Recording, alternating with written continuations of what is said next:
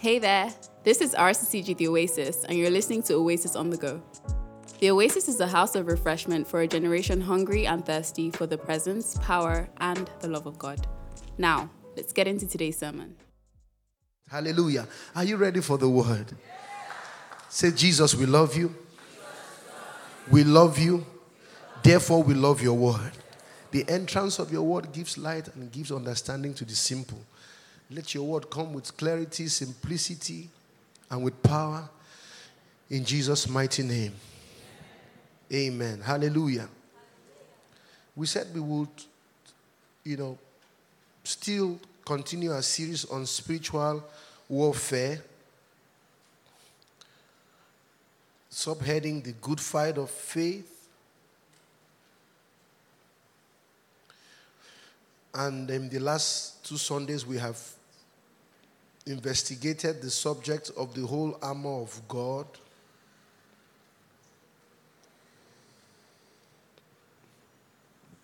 We looked at the subject of truth, which is the principal armor upon which everyone rests. Remember the belt of truth? The belt of truth, and Paul speaking uses the analogy of the Roman soldiers, okay? And, you know, use that to explain spiritual warfare. And we shared that the, the belt of truth is that which, you know, holds every other armor. And we, we won't go to that because of time. And then we also looked at the breastplate of righteousness. All right, and we looked at righteousness from the standpoint of your identity in Christ Jesus and also your responsibility. See, identity and your responsibility. In other words, by Jesus' finished work on the cross and by our trust and faith in that which He's done, He has imputed upon us His righteousness. And we said that righteousness essentially means right standing with God. It is God approving you, you know, putting his seal and approval on you. Okay? All right? And he clothed us with righteousness. But we also said that with that righteousness, which is our standing with God, also is a responsibility to express righteousness, to live right. Amen. So that's righteousness from a standpoint of responsibility. You know, our walk. Amen. Our condition and not just our position in Christ Jesus. And we declare that that is very vital in spiritual warfare. The Bible says that the righteous is what? Is bold as a lion. And in the battle of life and in spiritual warfare, knowing who you are is very important. Amen. And knowing who you are from the standpoint of, you know, that I am who I am in Christ. I'm not coming before the devil or this situation with my righteousness, with my, you know, you know, in quotes, dead works. You know, that righteousness which is a filthy rag, but I'm coming, you know, planted and rooted in who I am in Christ Jesus. And that's the only thing the devil respects.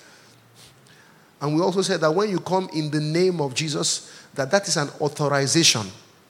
Amen. That you are placing a demand on the righteousness that Christ gives. Amen.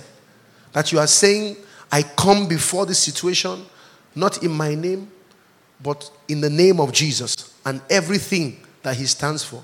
Amen. We won't go there. And um, we're meant to go to the gospel of peace as our third armor. But I was at home when I began to have this download of, you know, thoughts, and I felt that we should, you know, share this and then maybe move on to the next armor. I began to write on my bed on the dynamics of temptation, which is really warfare. Remember, I said the devil's mission statement is SKD. John 10. To what? To steal, to kill, and to destroy. Everything he's doing, every every purpose of the devil, every plan of the devil is to achieve those three aims to steal from you, to kill, and ultimately to destroy. Amen. And one of the ways that he facilitates that, okay, I wrote here that temptation is the technology that he achieves that. Amen. So we will look at spiritual warfare from the standpoint of temptation, how the devil, you know, tempts God's people.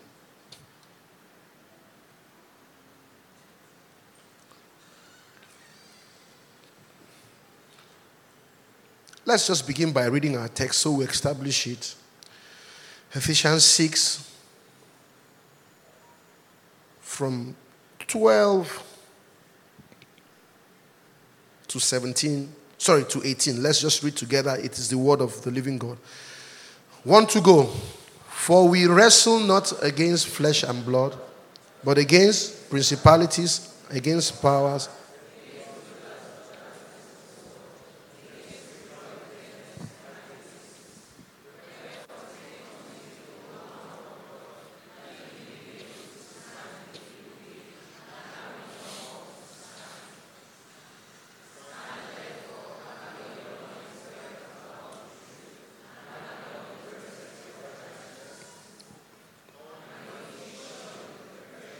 the gospel of peace.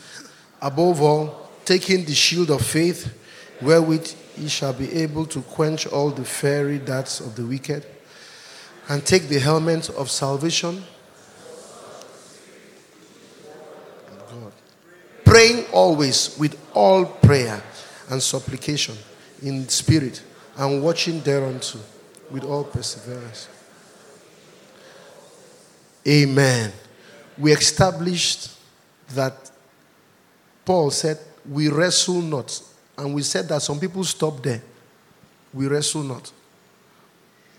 We wrestle not. But Paul continues that we do not, he just shows us what we do not wrestle against. However, we wrestle. Say we wrestle we've established that we do not wrestle from a standpoint of you know trying to get victory. We are wrestling from a standpoint of victory. In other words we are only enforcing that which christ has already done through knowledge. Amen. That's what we mean by wrestling is by through the ministry of the word knowing what christ has done and insisting through prayer and seeing to that outcome which Christ has already gotten for us. Amen. And as we go on, verse 18 says, praying always with all prayer. We will look at all manner of prayer, intercession, you know, um, praying in the, in, in the spirit. We will look at um, supplication. We'll look at prayers of entreaties. We'll look at all manner of prayer. And then, in the context of prayer, we'll look at the subject of praise as well. Because you see, prayer is not just, we always look at prayer from the standpoint of um, reeling out our needs. No. Prayer is really communication with God, it's really an intermeddling of your spirit with the spirit of God. Either through praise. You know, when you are praising God, you are praying. When you are worshiping, it's prayer because it's communication. Say communication. So the best way to, to, to define prayer is that it is, communi- is communing with God. That can be through worship, through a song, through your supplication, through just edifying yourself in the spirit. But all, it all comes under the cover of prayer. But today we want to look at the subject of temptation. And pastoring young people, I can tell you that this will come in very handy. You know, as I travel the world and speak to many young people, you just see that the devil is on rampage and that knowing how he works, knowing how your enemy works, you know, will give you an advantage. So, temptation is really a part of spiritual warfare. Is a, is a part of spiritual warfare. You know, when we hear spiritual warfare, there's a tendency to limit it to, you know, spiritual attacks like we know it, you know, witches and wizards and oppressions of the devil in your dreams and enchantment and curses, but spiritual warfare is much more than that. Amen. You see, you must understand that the battlefield of life is really your mind. The battlefield of life is really your mind. When you find yourself committing a sin and falling short, you know, of God's grace and, you know, not walking according to his precepts, what you don't know is that you are in a warfare. You thought, you know, um, you just made a mistake, but what happened was there was a battle in your mind that you lost. There was a battle in your mind. It was not just a matter of having a weakness for something, there was warfare in your mind. There was a process or journey involved. That which you did, that which you find yourself doing and falling short of God's word is, is, is, is, is something that you know was conceived in your mind. You only exhibited the action. You know, it was a spectrum. Your, your action just became the end of the spectrum. Amen. And today we want to investigate the dynamics of temptation and see how we can gain constant victory. I'll give you a scripture there, James 1 14 to 15, one of our key scriptures today. James 1 14 to 15. He says, But every man is tempted when he's drawn away of his own lust and enticed. Verse 15. Then when lust had what? Conceived. Say conceived. Did you see the word that Paul used? You don't conceive without a seed.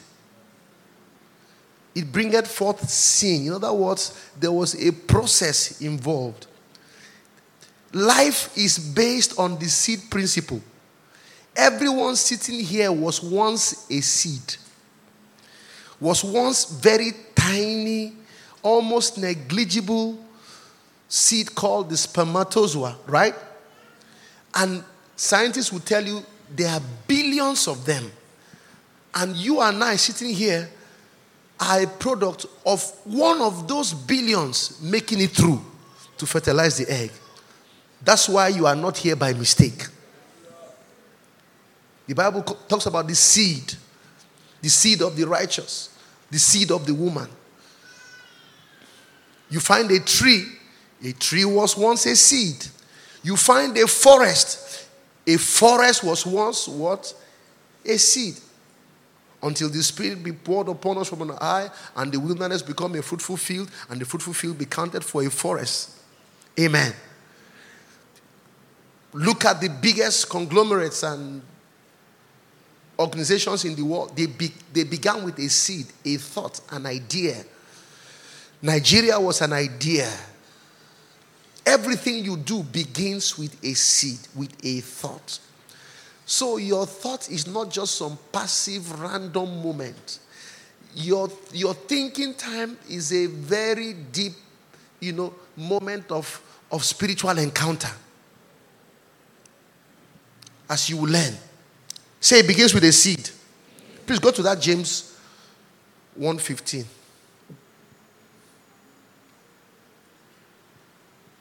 Help me quickly. Then when lust had conceived, it bringeth forth sin, and sin when it is finished, bringeth forth death. You see the process? A, a seed, a thought, sin, and ultimately what? To death. So that's the strategy. So you don't take your thoughts lightly. James 1 gives us the synopsis and the process. You know, and then Genesis 3, as we'll see, the encounter with the, the, the serpent and the woman, we'll read shortly from verse 1. It gives us a pictorial presentation of how, you know, temptation works. It shows us how this script is played out. And then the temptation of Jesus, however, shows us how to overcome a temptation. Amen. James shows us the concept of temptation, how sin works. You know, Genesis 3 shows us how the enemy gained the upper one hand, sorry, but Jesus then shows us how to overcome temptation. Let's read Genesis 3. Are you being blessed already? Genesis 3. Let's read one to go. Now the serpent was more subtle. Take note of that word subtle. You are dealing with a very sly, subtle, you know, adversary than any beast of the field which the Lord God had made. And he said to the woman, please continue, Yea, had God said,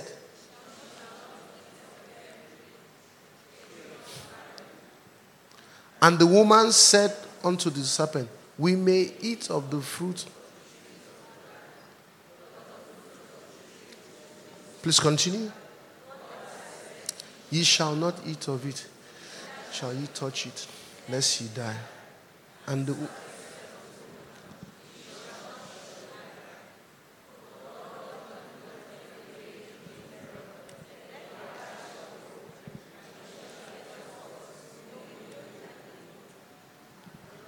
And when the woman saw, see, when the woman saw that the tree was good for food and that it was pleasant to the eyes and a tree to be desired to make one wise, she took of the fruit thereof. Take note of that. And did eat and gave also unto her husband. Amen. The word temptation in the dictionary is to entice or try to entice someone to do something that they find attractive but know to be wrong or unwise. It means to entice or try to entice someone to do something that they find attractive but know to be wrong or unwise. And in the concordance in the New Testament, that word is synonymous with the word induce. Say induce. Now, it suggests that the devil will not force you. The devil will not force you. However, he will try to induce you. He's a very cunning salesman. He knows how to sell his market, he knows how to paint the picture based on the information he has about you. Amen. So, that the G always says you can call the devil anything, but don't call him foolish. He's been here long. Amen. Now, let me list quickly some important things, some points about temptation, and then we'll begin to run. Number one, God will not tempt you. Say, God will not tempt you. God does not tempt anyone. James 1 13. God does not tempt. God is not the tempter. We will show you who the tempter is. James 1 13. Let's get witness. One to go. Let no man say when he's tempted, What? I am tempted of God. For God cannot be tempted with evil, neither what? So that is there in clear terms. God does not tempt. God does not tempt anyone. However, He will allow, say, He will allow you to go through temptation. He will allow you to go through temptation. Just like He allowed Jesus Christ to go through temptation of the devil. The Bible says in Luke 4 that the Spirit drove Jesus into what? The wilderness where he was tempted of the devil. It wasn't God who tempted. God will allow you to be tempted because at the end of the temptation, there's a reward. It's like a spiritual exam. James 1:12. Let's read James 1:12. James 1:12. Are we following? So we are giving you scriptures for every point. Blessed is the man what? The endureth what temptation. For when he is what tried, he shall what? Receive a crown of life which the Lord had promised Ex- Amen. So the Bible tells you clearly that when you go through it successfully, there's a crown for you. So every time you, you survive a temptation, you go through it victoriously, there's a crown on you. There's a crown. So God does not tempt, however, He will allow you to go through temptation, you know, because there is a reward. And also, you know, it, it makes for your spiritual growth. You know, you know, you will grow through that experience. Another thing to to add there is that the devil is the tempter. Say the devil. The devil is the tempter. Now, that guy who is trying to lure you to bed is not the tempter, it's just an instrument, it's a channel. But the person behind it is Satan, the devil. Jesus said to him, He said, Satan, get thee behind me. Many times we lose the battles because we are fighting the wrong people. Your mother in law is not the one tempting you, is not the one fighting you. Your boss is not the one tempting you. There is a devil behind them, there is a spirit behind it. Amen. The tempter is the devil. Say the, say the tempter is the devil. Matthew 4 3. Matthew 4 3. Very quickly. Matthew 4 3. Matthew 4 3. And then put your finger on 1 Thessalonians 3 5. Help me, multimedia, okay? And when what?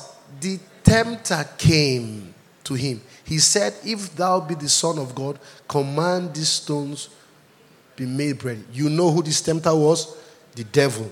Amen. Now, let me state this that when you read this, this whole scenario where the devil comes, what you may be painting at the back of your mind is my book of Bible story where one devil comes with a horn.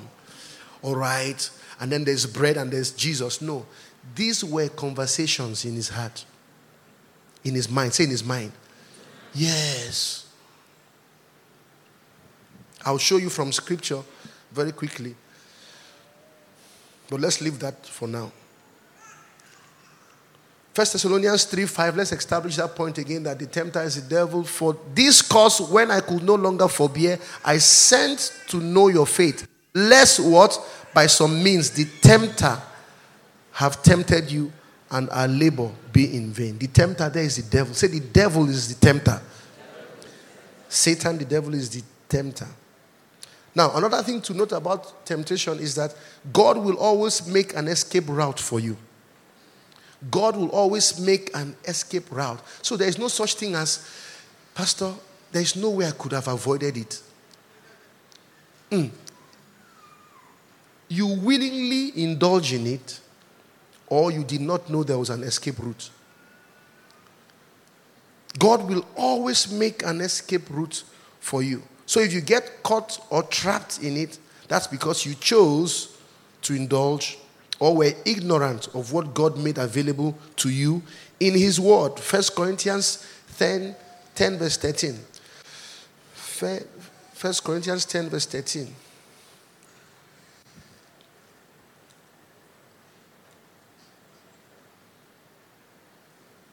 Let's read. There had no temptation taking you, but such as is common to man.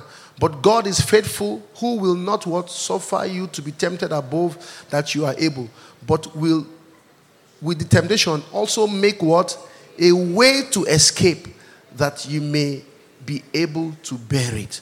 So God would always make a way. Another thing about temptation is that God will not permit a temptation that you cannot bear. Say, God will not permit you to be tempted beyond your capacity. No, no, no, no. God is a, is a, is a God that keeps his word. And he says that clearly from 1 Corinthians 10 13. Let's read this in the New Living Translation.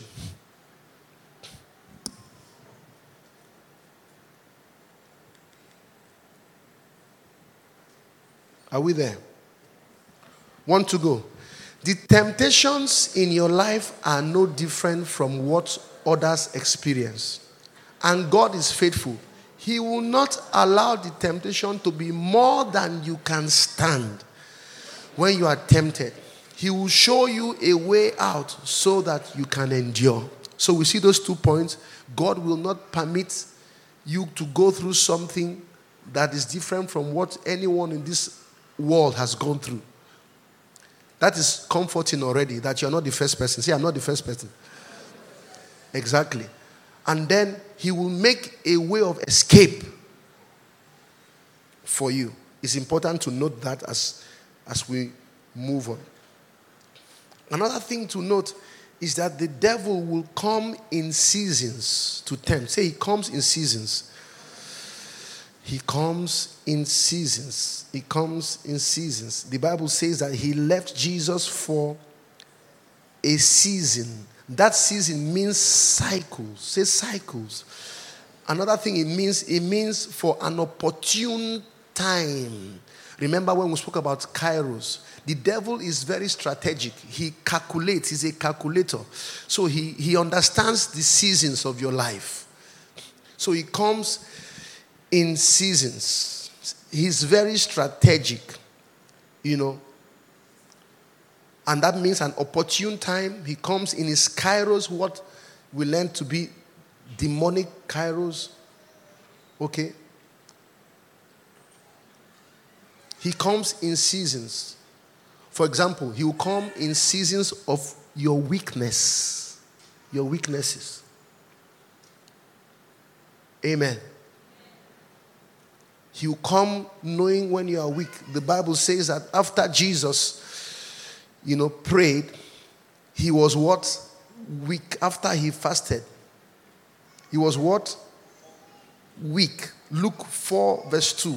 Luke 4, verse 2. Being 40 days tempted of the devil in those days, he did eat nothing. And when he were ended, he afterward hungered. So he was physically exhausted. It was a time of weakness, and that's when the devil came. The devil is very strategic. He will come in seasons, in seasons when you are weak. He, he would also come in seasons when you are about to experience strategic spiritual breakthroughs. That's very important. Strategic spiritual breakthroughs. The devil knows you know, through us anyway, when something is about to happen in your life, when you're about to enter a new spiritual height, and He will come to abort the process. Haven't you read, you know, in the Bible of the sower, the Bible says, after the seed was sown, that the bed of the air came to steal that word, lest that word finds what? Roots and grow.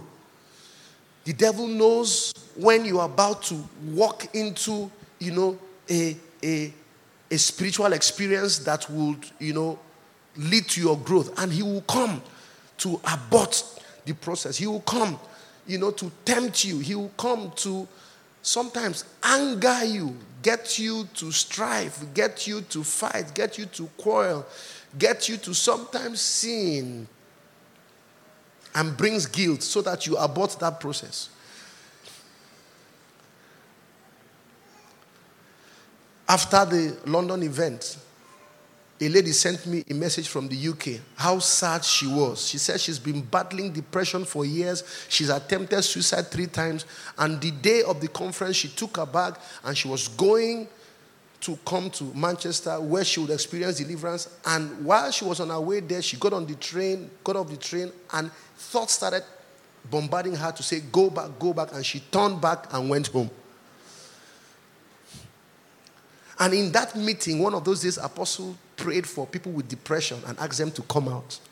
So he had seen that there was deliverance somewhere and aborted it. So he came through thoughts. Amen. Are you being blessed? I know sometimes when I'm preparing for a massive event or something, the devil just stirs up strife and something, you know. And sometimes maybe we barely manage to pass the test by the grace of God. Or, you know, maybe you failed a bit. But when it's when you fail, you know it was a battle. Ask pastors, they'll tell you. Ask leaders, they'll tell you. Sometimes, you know, God wants to, you know, I was speaking with Bishop and he also said to me this that when, sorry, uh, Bishop Francis Wale, okay, I had a chat with him.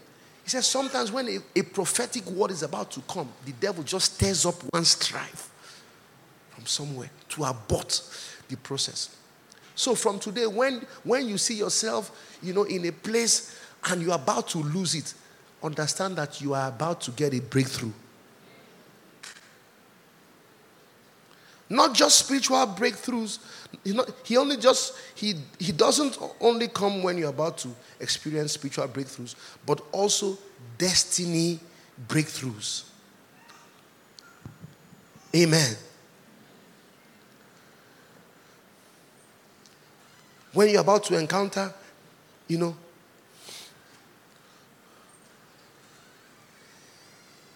you want to walk into new levels of your life. I've, I've heard people say to me, you know, that every time I want to have an interview for a new job or something, a day before that, the urge to masturbate comes on me. And then the devil gets them to indulge in this act and then unleashes some sort of disfavor on them to abort that appointment with destiny. The devil is a liar. Say, the devil is a liar. So he knows when to come. He knows when to come. He knows he's strategic. You're about to meet someone who would be your destiny partner for life, you know, and then you are somewhere and the devil comes and stirs up some anger in you and you flare up and you say some stuff and the person who God prepared for you is just around the corner and says, No, no, no, no, I can't go here. I've seen that before. I was friends with someone years ago, and my friends were considering, okay, now this person is not bad, you know, what do you think? So, I mean, I was just watching the person, and then went somewhere. And for some reason, I'd been praying, Lord, you know, guide me to who would be my wife and all of that stuff. And then I just looked at the person, she was relating with someone, and she did something that was so condescending to the girl. And instantly I said, God forbid, I can't marry this person.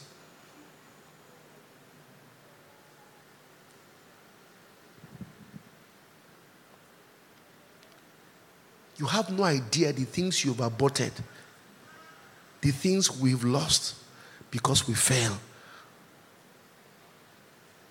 But today, God will restore. God will give us insight. Let's continue. Are you learning something? Another thing to also learn is that the devil exploits your desires, your fleshly desires. He exploits your weaknesses, your weakness of character. So, well, me, I'm just like that. I, when, when I'm angry, I just give it to everybody. Ah, ah. You are shortchanging yourself. No, no, no, no. That's the way me and now. That's, that's, that's in our family. That's our weakness. Hey, that's why in your family, you people are not married. That's why there's no breakthrough. Because you are like that. But someone's story is changing. The devil exploits what our desires. See our desires. James 1:14. James 1:14. Is someone learning? James 1:14 and Judges 16:4 to 5. James 1:14. One to go. But every man is what? Tempted when he is drawn away. Of who's lost? That word in the concordance lost there is, is desires. The, the, the fleshly desires, the things that we want, the things that we are preoccupied with, the things that our self, you know, desires, our flesh desires. Everyone is drawn away of his own. So that's why I said to you the devil has no power to force a believer. However, he would entice and induce a believer. He will partner with our fleshly desires. That's why Paul says to die daily. He says he dies daily. You know, we crucify the flesh daily. I think it was someone who said this. I think Apostle Rockman, I like this. He says, What was crucified on the cross was sin, but your flesh has to be crucified daily. Jesus crucified the body of sin on the cross. But we, you and I, have to crucify our flesh what? Daily. Is dying. And what is dying is willingly surrendering ourselves. Romans 12, presenting our bodies. Is allowing the word of God take precedence. Is submitting ourselves to the counsel of God. God says apologize, apologize. God says sorry, say sorry. God says don't be angry, don't be angry. When you do, regardless of your right, that's what it means to die. Is submitting yourself to the counsel of the Word of God. Is surrendering ourselves to the counsel of the Word of God. Let's read Judges 16, 4 to 5. Judges 16, 4 to 5. It will get interesting shortly. And, and it came to pass afterward that what? He loved a woman in the valley, and Samson loved strange women. He just had, he, he, he, that, that was his desire. He had a weakness for that. He just loved strange women, just like some church girls like bad boys. Am I communicating? And the devil, the devil is so smart. He will use your desires. He will package that son of Belial and present to you. The one with this, you know, six pack that which you desire. You know, I'm not saying all that six pack means that they are evil. Amen. You see, but if you have carnal desires and and and wants that are not sanctified, that becomes a material for the devil to use against you. And many times, you see, remember we shared the principle of the what clean slate. When you go to God, go to God. Don't go to God saying, This is what I want. Endorse this one. Go to God saying, What would you have me do? Give me grace to receive your will. Amen. So Samson loved what? Strange women. Verse 5, verse 5. And the lords of the Philistines came up, you see, unto her and said to her, They used what? That his lost, that his desire. They came through, that was the access point. What is your access point? What is the access point that the enemy gains, you know, entrance to your life? And said unto her, What? Entice him. Remember that word enticement? And see wherein his great strength lied, and by what means we may prevail against him, that we may bind him to afflict him, and we will give thee every one of us 1100 pieces of silver. So the devil gains an entry point through our lust, and his ultimate aim is to destroy, is to bind. May the Lord deliver us in Jesus' name. Another, I was going to mention another example apart from that lady who, who boarded a train. There is a Nigerian footballer who plays in the Premier League. He came to see us in Manchester. He's, he's a believer, he loves God, and he came to share his testimony with me. And he came, and in fact, he has scored, I think, four goals in two games. I won't mention his name. Those of you sport people know him.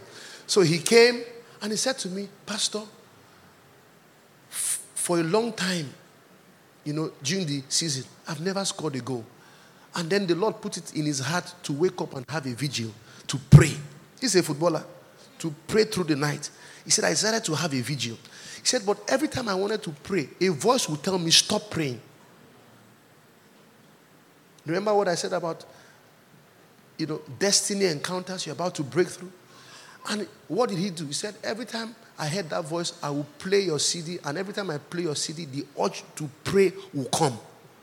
He said, I played your song and prayed through the night. The next day was the football game. I was just standing somewhere and the ball came to meet me and I scored.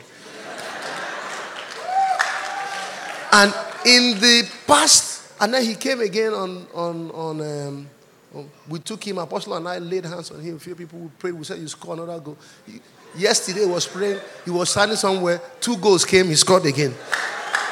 In two weeks, someone who hadn't scored in weeks, somebody say the grace of God, say the favor of God. But had he subscribed to that, don't pray. Who knows? So he comes at strategic times. So when an urge comes to you to commit a sin, there is breakthrough around the corner. There is something the devil wants to steal.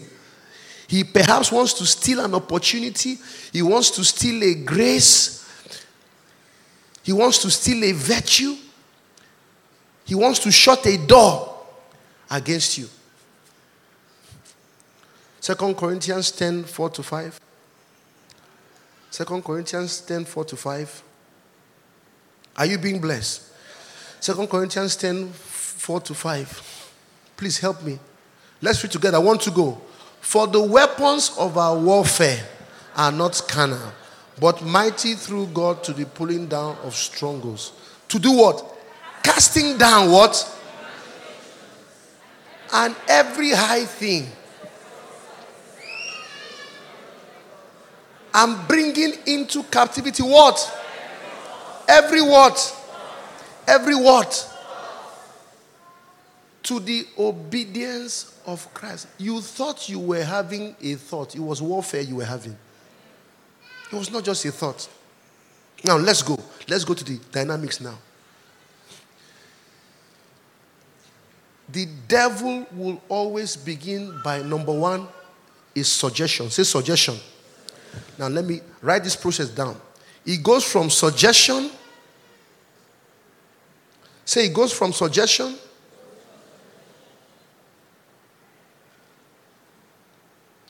And then, if you don't stop it there, it graduates to conversation or discussion. Say from suggestion to conversation or discussion.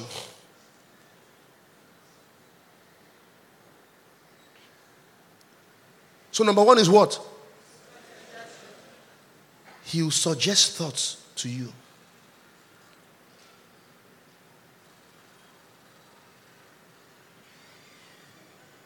Speaking to some my people, you know. He thought would just come. Leave your husband. That's a suggestion. Your husband doesn't care about you. Opt for a divorce. It's a suggestion. Somebody's about to be blessed right now and delivered. It goes from suggestion to what? Conversation or discussion, then from conversation to distraction. Say to distraction. So, number one is what? Suggestion. If you don't deal with it there and decide to get into a conversation, it will, it will what? Gravitate to what? Distraction. And from distraction to participation. Say participation. And after participation is destruction. So let's go again. Number one is what? Suggestion. To what? Conversation. From conversation to what? Distraction. From distraction to what? Participation. From participation to what? Now, this suggestion level is the thought level is the seed level. Is that time when that idea comes to your mind. Is that initial time when, you know, it feels like a thought, but that is the devil suggesting to you. And the Bible says you do what? In 2 Corinthians 10 5, to do what? Cast down every imagination and every high thing that exalted itself against knowledge of Christ, once it does not align with the thoughts of God, once it's not good, noble, you know, praiseworthy, the Bible says you do what? Cast down. You should bring the thoughts into captivity. It is that seed level. That is the level where the thoughts and ideas occur to you. It is that mm, moment. Mm, this my boss is not bad, Sham. It's a thought. That, you know, is a thought. That's why the Bible says, Ephesians, you know, um, um, um, 6 16 says, above all, taking the shield of faith, wherewith what ye shall be able to quench all the fiery darts of the enemy. That that dart is also a thought, it's an arrow thrown to your mind. The fiery darts don't always, you know, have to be spells, enchantments, curses, and all of this stuff. They can be thoughts.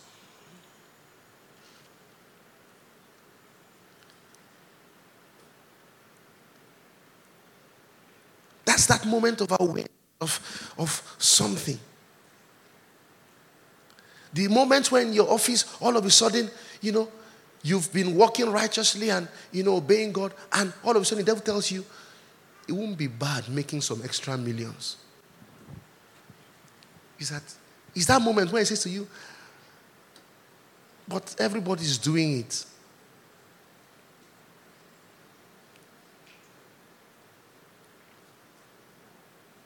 Is that moment when a married woman or man, you know, quarreling with, you know, their spouse at home, then you suddenly realize that your co-worker is not bad looking. Or your ex comes to your mind is a thought. And then he says to you, just, just find someone to lean on. Just shoulder to lean on. Lean on me when you're not. You are experiencing warfare, you don't know. Is somebody learning? And if you don't deal with it at the suggestion level, it will progress to what? Conversation. The devil did not say discuss with the devil, he said resist the devil. And he will flee. That's where we fail. You don't discuss with the devil. You don't converse with the devil. You resist the devil. John 4 14, and he will flee. You are dealing with a tact master. The more you converse with him, the more he sucks you in. Nothing else resists him than it is written. See, I've counseled a few people, and almost every time, when they get to that point, it's because they were rationalizing it. Okay, let me just hear him out. It's not that, you know, you know okay, let me just hear what you want to say. Let me just.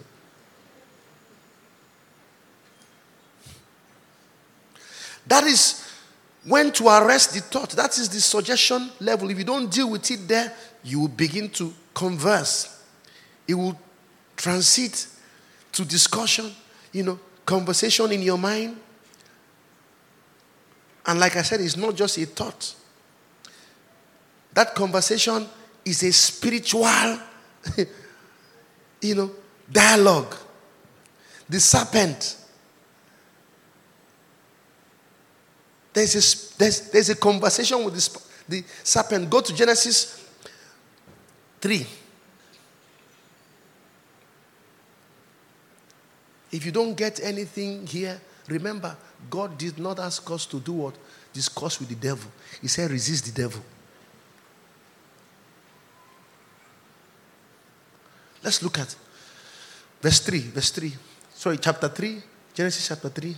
Are you learning something? Genesis chapter, chapter 3, very quickly. From verse 1.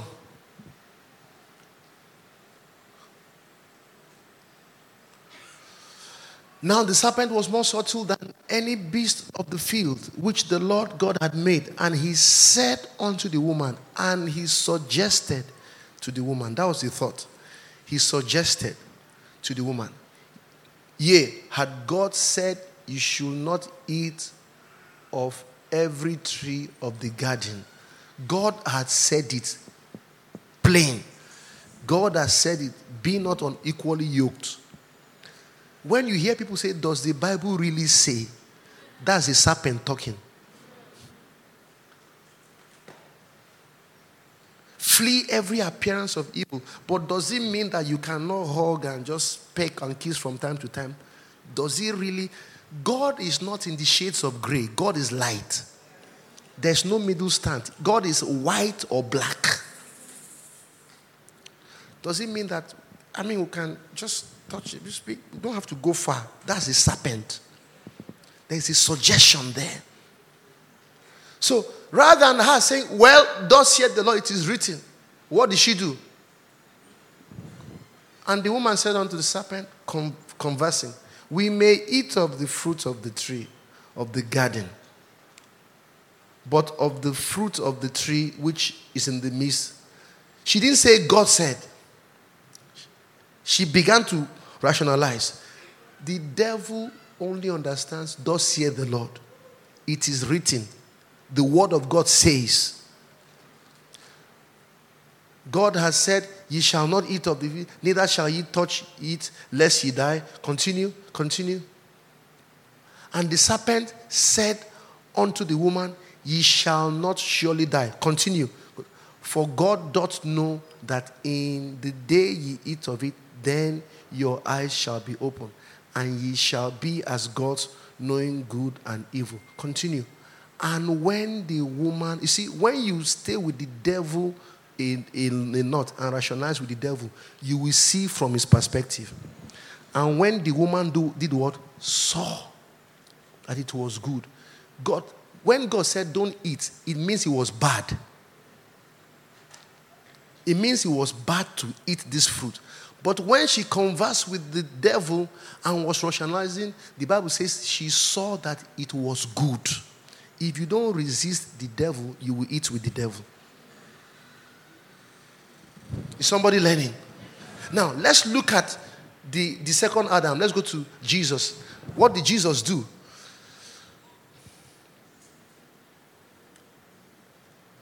Matthew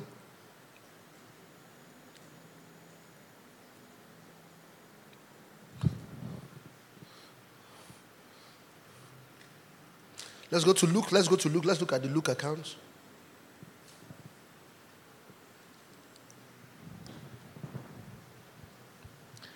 From verse 3. And the devil said unto him, If thou be the Son of God, command these stones that it be made bread.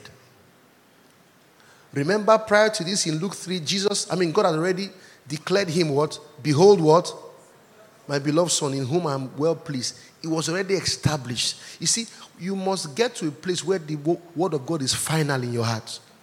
If the word of God is not final in your heart, then the devil will distort it. So it's not it wasn't open to debate, it wasn't a you know an issue of dialogue. What did Jesus say to the devil? Verse 4, John 4. And Jesus answered him, saying, What? It is written. Say it is written.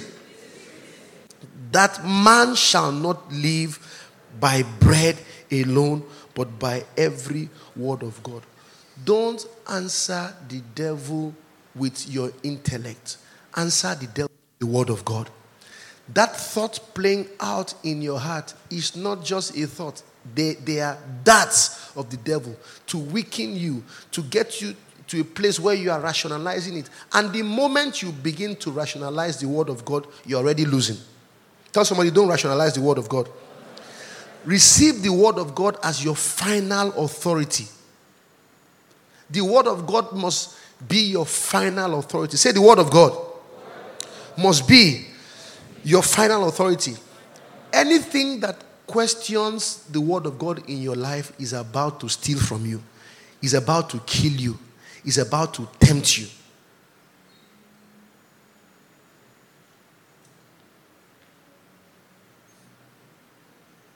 Are you being blessed?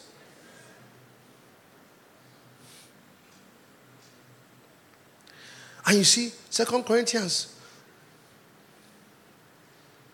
shows us something. Let's go to Second Corinthians, verse 10, and look at verse 5. Let's go to verse 5. Sorry, verse 4. There's something there called strongholds. Say strongholds. You see, if you converse with the devil and try to, what's the word? What's this thing they do when you are trying to negotiate with the devil? The more you converse and negotiate with the devil and go through that process of participation and if you go through that cycle a lot, what would be erected in your mind is called a stronghold. Say a stronghold. When you have a stronghold, you enter into a realm of addiction. And at that point, you will need a strong ministry of the word and sometimes deliverance through the word of God and prayer to break free. People build strongholds in their life when they go through cycles of temptation and they keep failing and they keep failing. After a while, it becomes a stronghold. How many people have broken free of stronghold before? For example, sexual sins, masturbation. You know how stubborn that demon is. Paul says, The thing I don't want to do, I do what?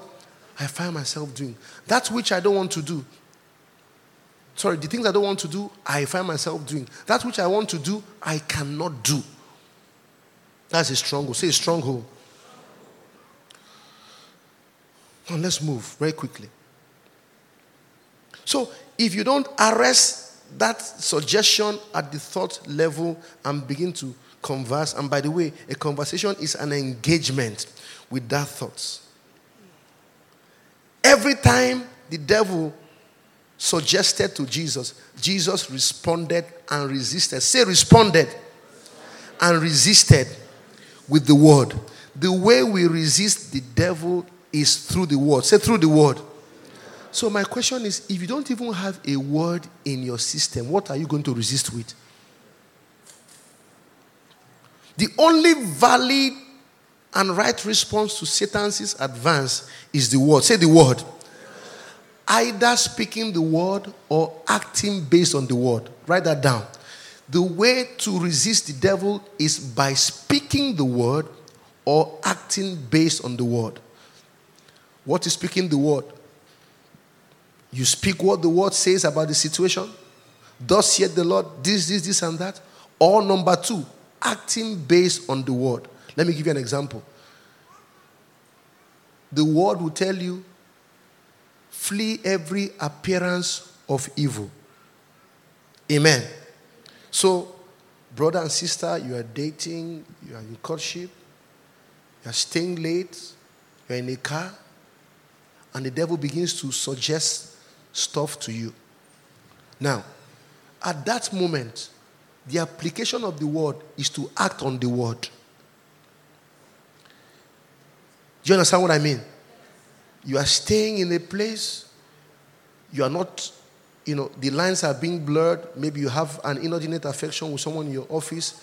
The, act, the, the, the application of the word there is to act on the word. And what is the action there? It is to leave that environment.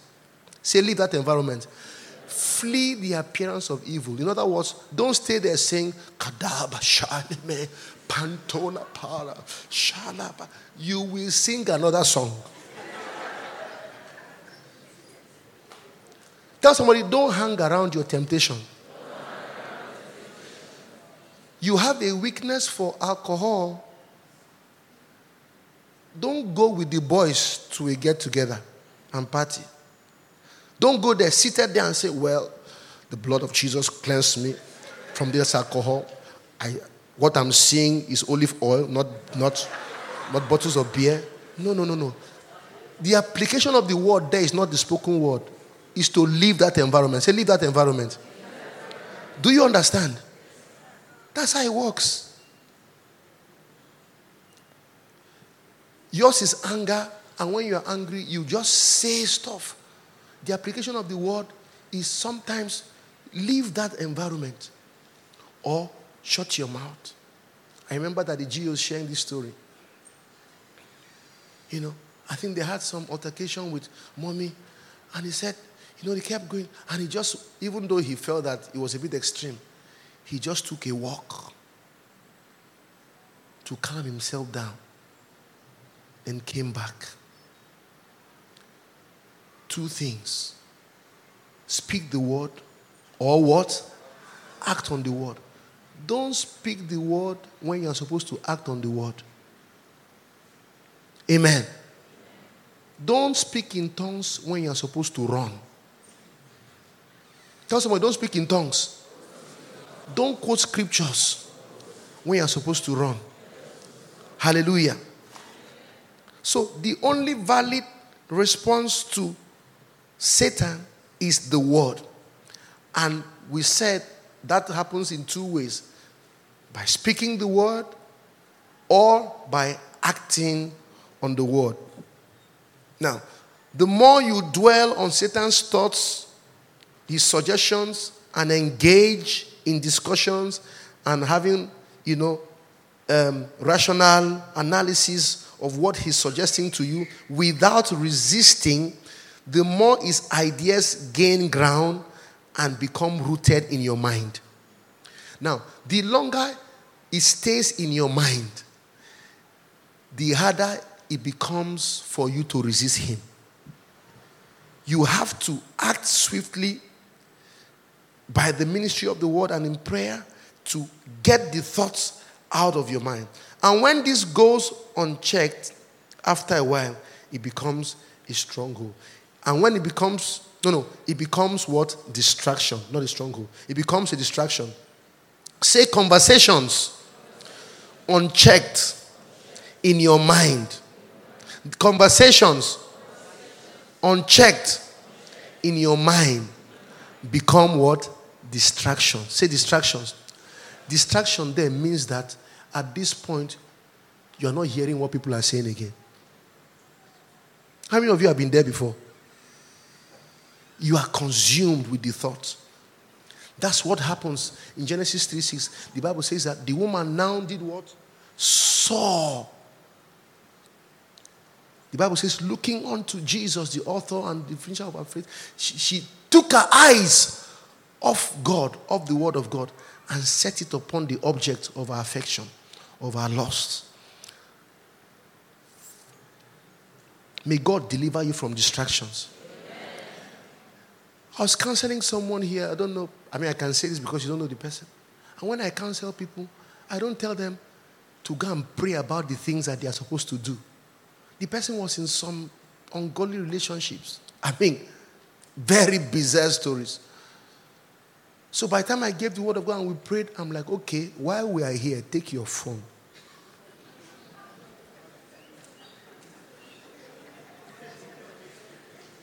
That's where people fail. Because you live there, you pray, you cry, you've not dealt with the distraction. You live there, one phone call takes you back to the bondage. Do you understand what I'm saying? How many of you know what I'm saying? Stop acting like you've not been there. I'm a practical person. Okay, so how do we move on? I say, while we're here, is WhatsApp. Let's deal with the numbers. Block. Block. Have you blocked? Check again.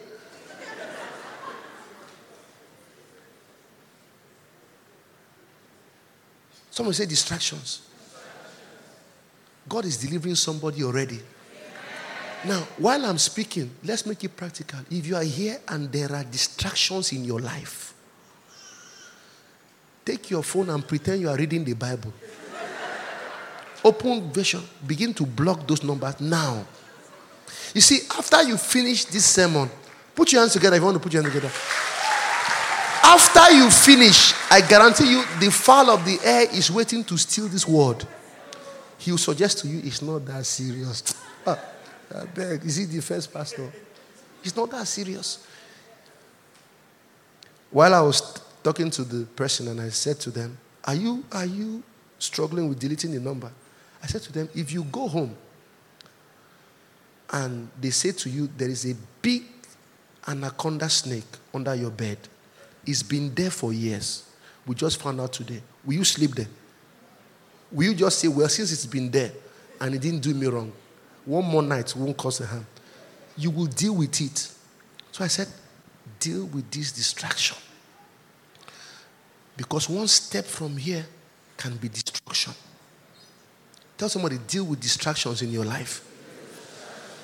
I've seen too many a sincere believer mortgage their destiny because he didn't understand the dynamics of temptation. Are you being blessed? We're almost done.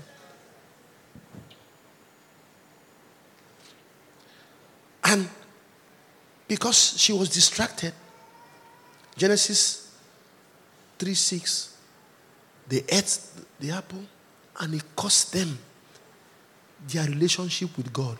Ladies and gentlemen, that is the reason why we are here today. That action of Adam and Eve eh, has had an effect on you and I today. But Jesus, do you know the implication of the distraction in your life, in not just your life, but your generation to come?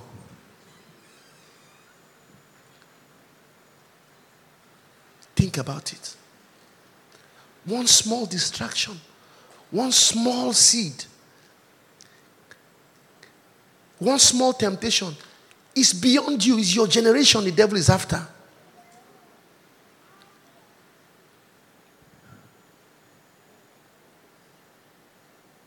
Let me recount a few things. The Bible does not say to discuss with the devil, it says resist the devil. And how do we resist the devil? Resist him by the word, by you know, finding applicable word, rhema words to speak back. Say, speak back. It is written. It's not, oh God, help me. What, what am I going to? The devil is not emotional. He's a spiritual being. He only responds to the word of God. Speak the word or act the word. And sometimes acting the word would mean delete somebody, would mean resign from that place. Mm. Would mean cut off that relationship.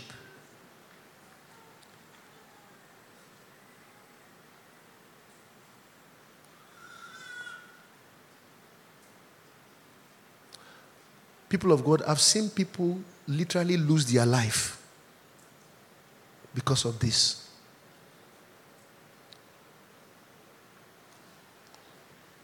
But God will help us in Jesus' name. Your thinking moments are not just some random and passive and purposeless moments, they are moments of deep spiritual engagement.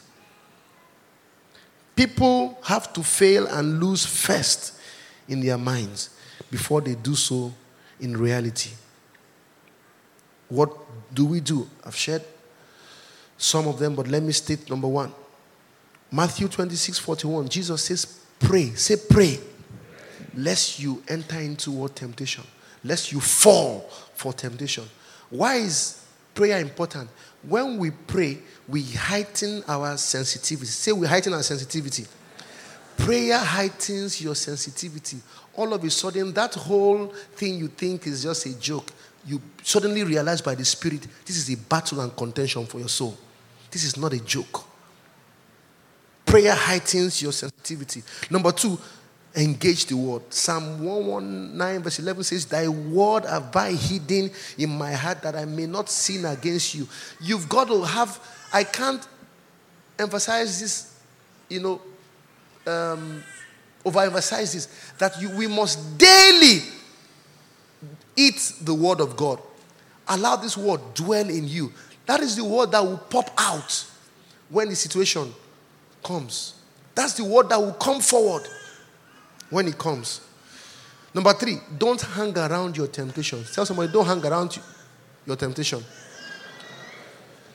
Like I said, if your weakness is parties, I've, I've, I've counseled a few people who they've worked with God, you know, everything's fine. Then they just attended some parties and they misbehaved.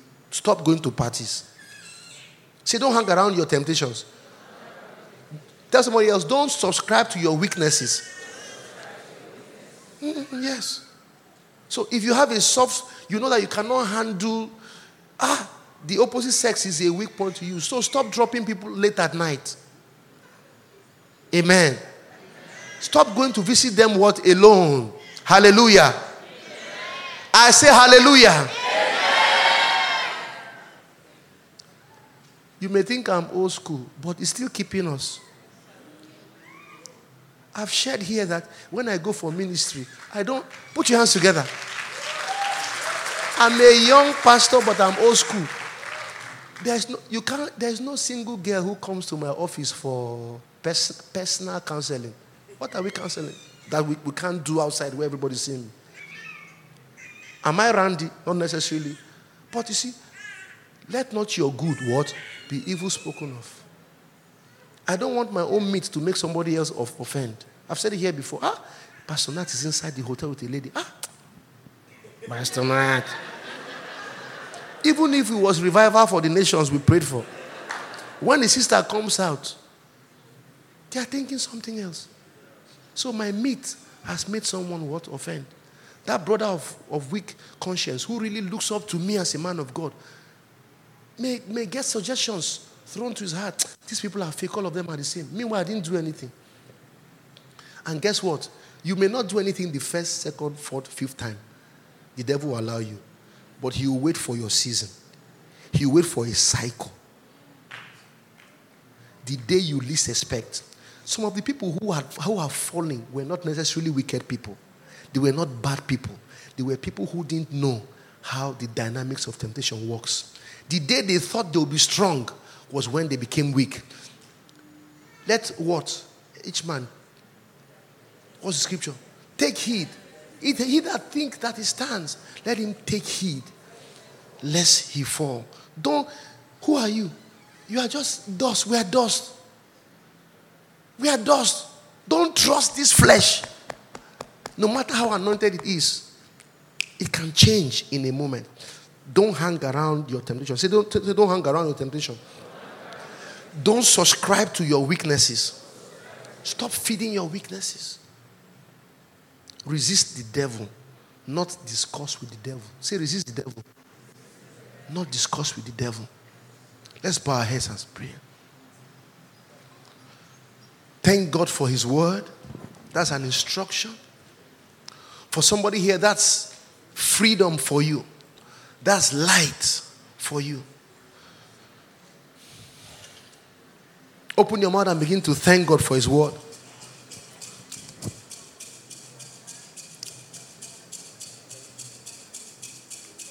The Bible tells us the things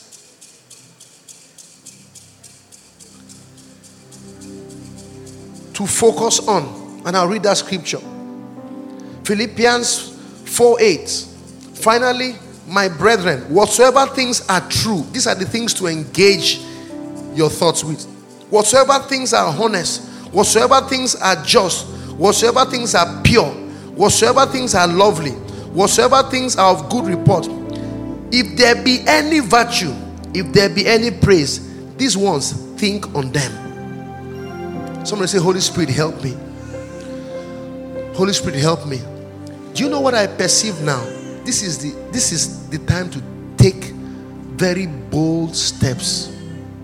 Very bold steps to take some decisions, clear cut decisions, not rationalizing it. It's just saying by the Spirit of God, this thing is off. By the Spirit of God, this is over. By the Spirit of God, this number is out. It can just be a friend who, who gets you to gossip. Someone who just, you know, feeds your weaknesses every time. God is saying it's time to shut that door. Thank you for joining us today. We hope you enjoyed the message. Click on the link in our bio to be a part of the amazing journey of what God is doing here. And if you haven't already, hit that subscribe button. Till next time, bye.